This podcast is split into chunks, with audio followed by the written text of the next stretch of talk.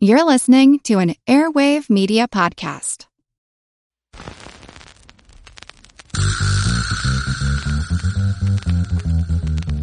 Her Money is made possible by Fidelity Investments. Together, we're encouraging you to always be in the front seat when it comes to your money. Discover how at fidelity.com slash front seat. Her money comes to you through PRX.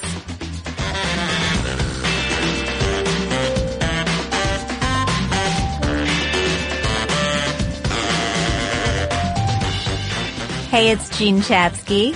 Welcome to Her Money. So the Thanksgiving before this Thanksgiving, I was at my cousin's house in Philadelphia and my uncle had, I'm going to get these ages wrong, but I believe my uncle had turned 80 and my aunt had turned almost 80 and they had hit a milestone anniversary. And their kids, my first cousins, had decided that they were going to get their story down on tape. And they hired a crew and they spent hours and hours and hours going over the family photos and putting together this essentially life story on videotape that at this Thanksgiving dinner we all sat down and we couldn't watch the whole thing because it did go on quite a while, but we watched a good part of it and I just thought how incredibly wonderful, not just for my cousins, but for their kids and for their eventual grandkids to have something like this. Makes me want to do it with my own mother and it leads me to talking about my guest today. So Patty Sellers is with me in the studio and many people know Patty because she is quite legendary. She is the co-founder of the Fortune Most Powerful Women conference enterprise. Let's just cut to the chase. If you talk to people about Fortune MPW, they all think Patty is Fortune MPW. She's also an incredible reporter and writer and journalist, has spent almost three decades, more than three decades at Fortune magazine. I have seen her in conversation with Meg Whitman and Melinda Gates and Katie Couric. And this year, Patty and one of her colleagues, Nina Easton, who also has been at the helm of MPW and on the masthead, high on the masthead at Fortune, started a new company called Sellers Easton Media, and they are using all of their combined journalistic expertise to help real people tell their stories. And so I just think that's fascinating. I thought it would be great for all of us to hear from Patty about MPW, about all the amazing women that she's interviewed and what she's learned from them, but also about this new chapter. So welcome. Thank you, Jean. Thanks for being here. Thank you. And that was a beautiful introduction. And may I just say that telling your story, sharing your story, passing it on is the most generous gift that you can give. I think that's right. And it's also potentially the most valuable because all sorts of studies show that the number one block that prevents wealth from being passed from generation to generation properly is communication. So if you don't communicate well with your children, your grandchildren, and enable them to communicate well with their next generations, your wealth is probably not going to be sustainable. Well, and I think too in this time where it's very difficult to get a group of younger people to even sit down at a dinner table without a device in their hands. The stories that we perhaps learn from our parents as kids are not getting shared in the same way. Absolutely. And you know, I mean, everybody is, uh, you know, frankly, I think there's a sort of shortage of enjoying life for enjoying the moment for the moment. You know, everybody wants to take a selfie of the moment or take a picture of the moment. But there are so many images and so much media out there. Now you talked about watching your, this story of this family story in Philadelphia and we couldn't watch the, the whole thing because it was, it was, it was long. long. the value of an editor. Yes. This is what we do also. We not only produce the content, but we edit it because I've spent over 30 years, Jean, You were sort of giving me, giving me a little leeway there. I am older than you think, but I've been at, for I, 33 years at Fortune. And the interesting thing is you're still there. I mean, you're, you've stayed. You and Nina both stayed. And so this is, you launched a business, but in a way, it's a side hustle. Well, uh, okay. So this is, we did stay. And it was two years ago, actually. It's just going on two years that we um, started. So we started Sellers Easton Media last year, and when we, with great trepidation, went to the powers that be at Fortune and the parent company Time Inc. and told them we, we're, we're going to start a business. Their first question was, what is the business? Their second question was, how much of you can we keep? And we agreed to stay on to continue overseeing the Fortune Most Powerful Women events. And Nina is a, is a, is a co-chair of the Fortune Global Forum as well. But we stopped writing because basically we have transferred our storytelling and our content creation skills from the public market, so to speak, for Fortune magazine, telling stories for the world, to the private market because today with uh, countless media platforms, digital media platforms, including this podcast, you can reach the audience that you want to reach every which way. Yeah. And we help you do that. And what was missing in this market was professional storytellers. People who want to do this. They might not want their story in Fortune magazine or any magazine because they're private people. But, but they, they, want to pass it along. Help them tell it. And they might want to just give it to their kids. I know that this is something you were thinking about for a very long time, and you said the good girl in you prevented mm. you from taking the leap. Oh, Explain. Oh, it did. It did. You know, I, I, I have come having interviewed and studied women leaders for over 20 years now. I speak about women and what makes leaders successful and what makes women leaders successful. And we have generally, we women who are successful, most of us were the good girls growing up. Mm-hmm. If you ask a bunch of very successful men, CEOs, whatever, Fortune 500 male, Fortune 500 CEOs, I bet not all of them were the good boys. Oh, I'm sure not all of them. I mean, I think of my own father and, and my grandmother always would say that she spent more time in the principal's office or in his high school than he did. Yes. So we grew up being obedient and loyal. Mm-hmm. And so I came to Fortune magazine two years out of college. And I mean, quite honestly, I kind of lucked out. We started this franchise called Most Powerful Women in 1998. It's almost 20 years old now. And I was one of the co-founders and I rode that train very successfully. But I really thought what if I leave? Ooh, you know, who's going to take it over? And I felt not, I mean, it was, I guess probably a little bit of an ego thing, but it was a, it was a loyalty thing. And I also thought, like, I mean, I think subliminally, like, they're not going to like me very much yeah. if I'm not obedient. So I struggled with this for years. What made you finally do it? Well, I mentioned the idea to Nina Easton, my good friend Nina Easton at Fortune, and she said, that is a fantastic idea. I'd love to do it with you. So I found a partner. I had no desire to start a business by myself, but I don't know. She, I, I talked to enough friends and I know a lot of Silicon Valley entrepreneurs, a lot of women entrepreneurs who, um, you know, from Sheryl Sandberg on down, who who who said, "Patty, you can do this," and it is the best decision I ever made. And I I have kept one foot in fortune, and I bristled a little bit, Jean, when you said that Sellers Easton Media is a side gig. It's not. It is my main gig. And Fortune is now your side gig. It is the side gig. I mean, I left Money Magazine not by choice 10 years ago when uh, they decided that they were in a round of cost cutting. They had to push me out the door because I was terrified to be in an environment where I was responsible for the benefits and I was responsible for the health plan and I had to figure it all out and hire people without a net. And it's been terrific. I would not go back. I would not go back either.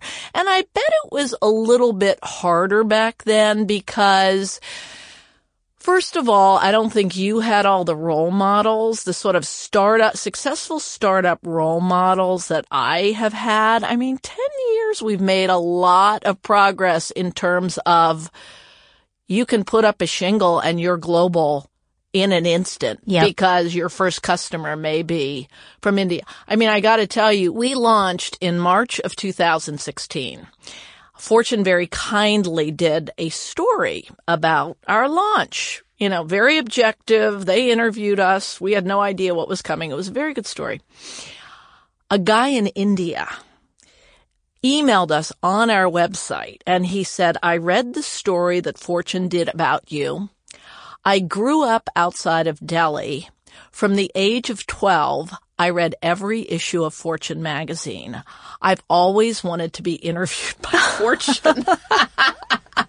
I'd like to talk to you. Now, we are doing a huge multimedia project for this guy. This guy is 40 years old.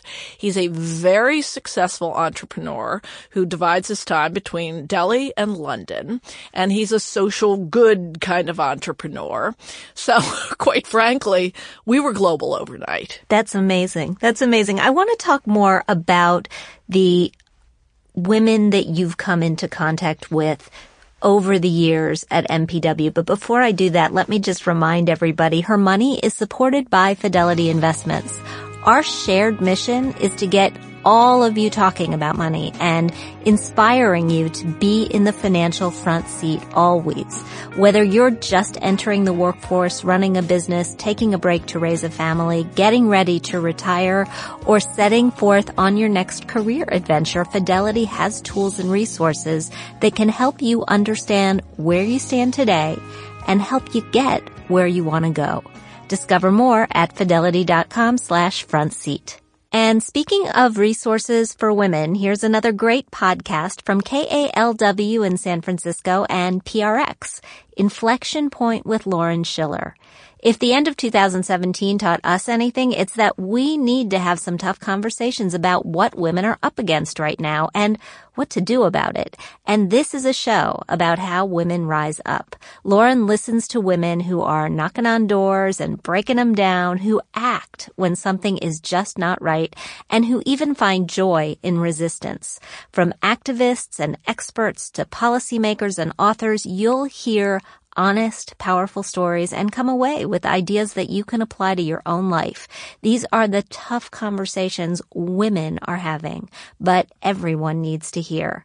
To hear how women rise up, find Inflection Point with Lauren Schiller on Apple Podcasts, Radio Public, NPR One, and all the podcatchers. We're talking with Patty Sellers of Sellers Easton Media and Fortune Magazine. You have interviewed hundreds of the most powerful women in the world. When it comes to leadership, what's the most valuable lesson that you've learned for today? I'm very big on not planning your career, uh, especially today because the world is more fast changing and unpredictable than ever. Um, many years ago, I started talking about thinking of your career as a jungle gym rather than a ladder. The idea is that if you think of your career as a ladder, you have one rung to look up to and that may not be a stable rung. You need to think broadly about opportunity. You need to have sharp peripheral vision. You need to possibly swing to opportunities that are on the left or on the right and actually maybe a little bit of a rung down. Mm-hmm. And I've found that women I think this is a good philosophy for a career philosophy for anyone today. It's been particularly effective for women.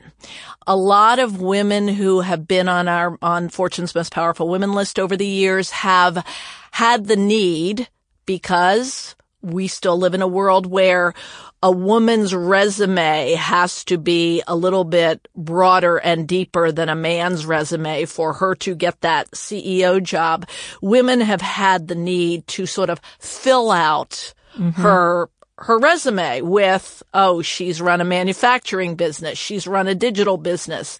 So taking that side job, thinking of it horizontally has been a real key to getting some of these women into CEO positions. You know, Mary Barra ran uh, business units and P&Ls, and she ran HR at General Motors before she became CEO. I mean, she understood that organization culturally, and that's not a bad thing. You know, like, you know, women have traditionally been pigeonholed in, in HR, but if you're going to be a CEO today, don't be afraid of those staff jobs. For our younger listeners who do aspire to these big jobs, is there, without trying to plan it out, is there a path that you can somewhat chart? Um, I don't think there is a path you can chart. I think flexibility and adaptability are the most important qualities to have. They're kind of the same thing. You need to be super attuned to opportunity and you have to take the meeting. And the kind of worst thing that you can do today is sort of burrow into, you have to pay attention to the job at hand but you can't kind of have your nose in the ground. Um, there is so much opportunity today to connect with people and reach out to people. So flexibility, adaptability, connectivity is kind of the, the formula and the path. I'm thinking of like, um, you know, it's, it's like a, it's like a map with many roads and you need to be ready to, to take road A or B or C. And I'm not sure which road I'm going to take next year, but I need to be open to all of them. How about financially? I mean, as we've watched women make some strides, we're still talking about a salary gap that's almost as wide as ever. Oh, we are, we are. Um, I mean, you know, it's both a systemic problem and it's a personal problem. I think Sheryl Sandberg's lean in message still applies. Women do not ask for raises, ask for opportunities as much as men do. Women think that they need, we need to be more prepared before we are ready for the big job. Jean, I can't tell you how many of the Fortune most powerful women, the 50 most powerful business women in America have told me how much they have doubted their qualifications for a promotion. Ginny Rometty, the CEO of IBM, has doubted her, you know, over the years. So many of them. You know, there's sort of a debate between people, uh, mostly women, who are authorities on like the pay gap. Okay, is it the companies? Is it the system that's at fault or are we just not asking for enough? It's both. Yeah. It's both. It's absolutely both. And I just, I mean, I'm sometimes, I don't know if criticized is the, is the right word, but I think looked down upon a little bit because I believe that we will never have parity at the top in terms of position or pay. Because women just, it's just not in our nature to ask for as much. We don't think about, I was down, I was interviewing a financial CEO today and we were talking about a um, woman, a woman, a woman, a, a top woman in business. And we were talking about, she's worked with a lot of women entrepreneurs and we were talking about why women start businesses and why men start businesses. Number one reason men start businesses. To make money. To make a lot of money. Number one reason women start businesses. To create the companies that they would like to work for. It's very different. And quite honestly, you know, here I've moved my main job out of a big company, Time Incorporated, and started a business. Do I want to build a Fortune 500 company? No, I have no desire to. I'd like to make a lot of money, but I want to enjoy what I'm doing.